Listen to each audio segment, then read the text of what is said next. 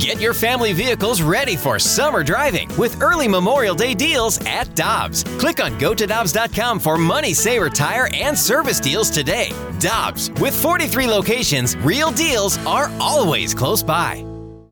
Think you know the Brooks Ghost? Think again. Introducing the all-new, better-than-ever Ghost sixteen. Now with nitrogen-infused cushioning for lightweight, supreme softness that feels good every step, every street, every single day. So go ahead, take your daily joyride in the all-new nitrogen-infused Ghost sixteen. It'll turn your everyday miles into everyday endorphins. Let's run there. Head to brooks running dot com to learn more.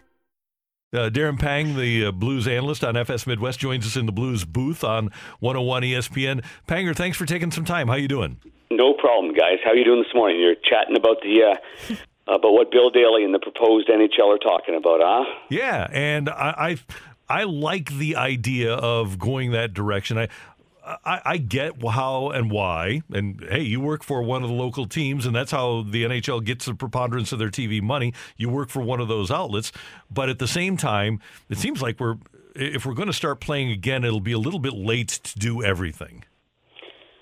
Well, yeah, I mean, origi- yeah, because we are getting later, but uh, you know, originally they did think of the team getting together anytime now with small group games, and then we'd be we'd be working on a. you know, a regular season that began somewhere July twentieth, and then you finish off the regular season, and then you, you jump back into it. But, uh, I mean, I think the N H L has exhausted uh, a lot of different options here. It's not like they're just throwing a couple of things at the, you know, at the at the wall, hoping that something's going to stick. They're trying to follow a lot of other leagues. They're looking probably at what Spain's doing with soccer. They're looking at any reoccurrences. They don't want that happening. You know, the interesting thing that, that, that I've been thinking about, and, and I've talked to a few players about this as well, you know, you know, all the practice facilities, Randy, of, of the N H L teams ha- have been dormant now for since March eleventh. Okay, all, all mm-hmm. the players have been, you know, they've been self uh, quarantined since then as well. Everybody's taking care of themselves, and there's been, you know, there, there's nobody in these buildings.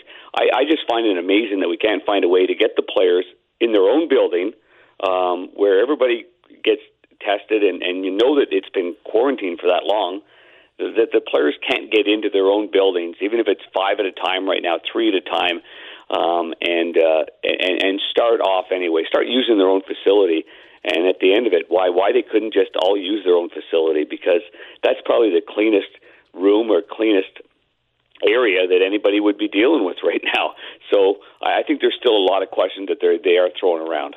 Panger, if they're exhausting all these options and they're throwing around all these questions, as we sit here on May thirteenth, I mean, you mentioned we, everything's been on pause since March. The further we get away from that date, are you more confident that hockey will return, considering they are throwing a bunch of things at the wall and they're trying to figure out a plan? Or because it's been so long and we're not really hearing anything definitive, are you trending more on the negative side of things that we might just have the season be a wash?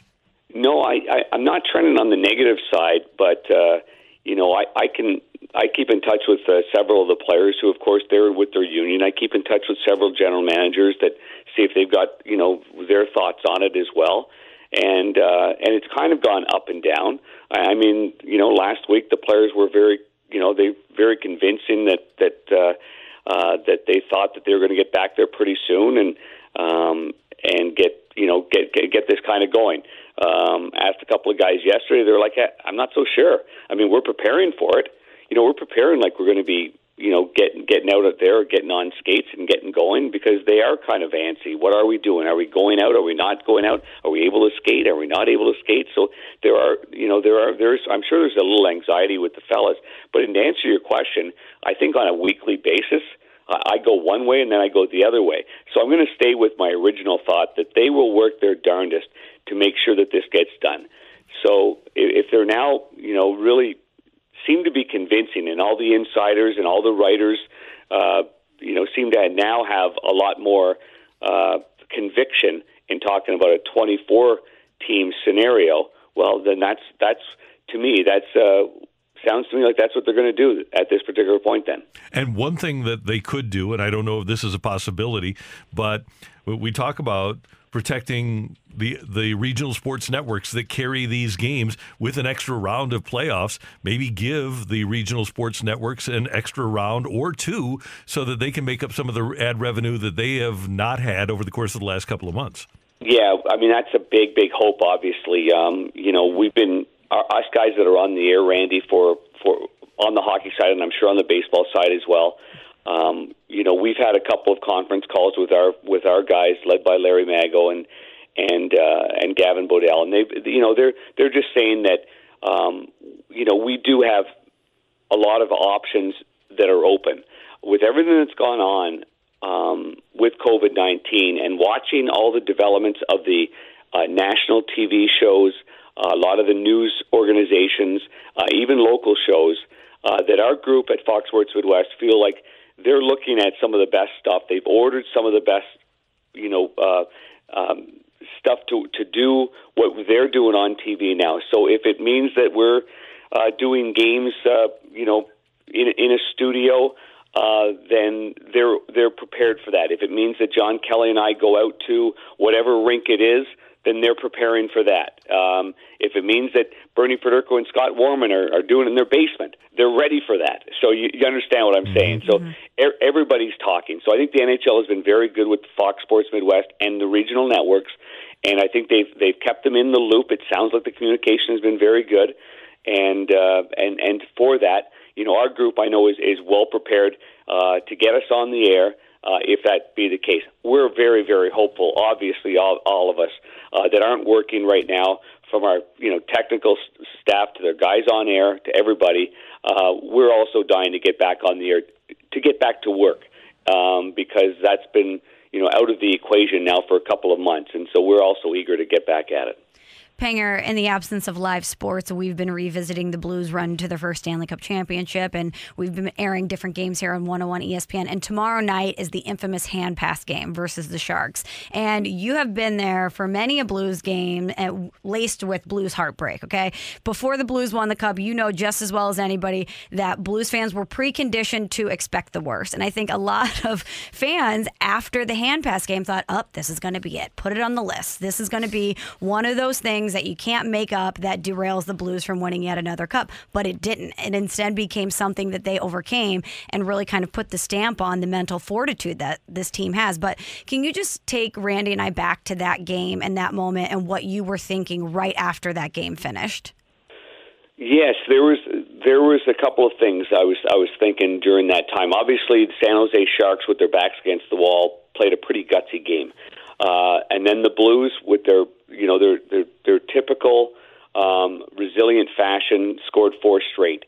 Um, you know when that game was over, and, and I was actually talking to Braden Shen yesterday about it.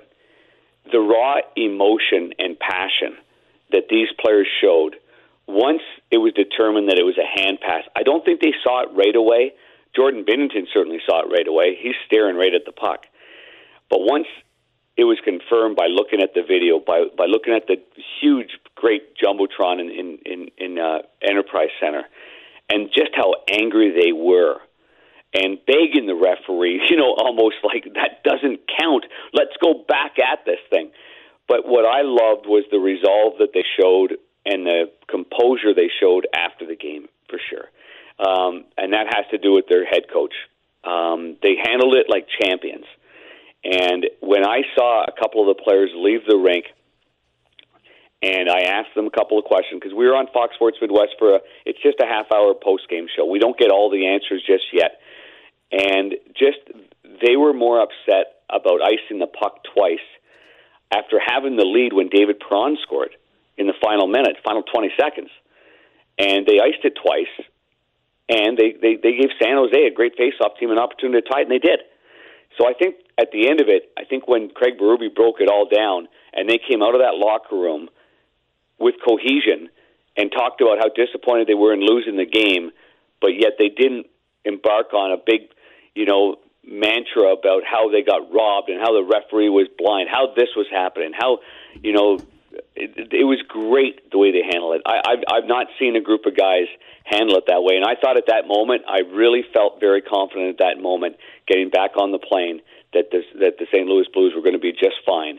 Their resolve, their composure, their maturity um, was unbelievable. Something that we haven't seen very often in pro sports teams at a moment like that. No doubt about it. Panger, you're the best. Thanks so much for the time. We appreciate it. Have a great day. My pleasure. Have a great day, guys. Take Thank care. You.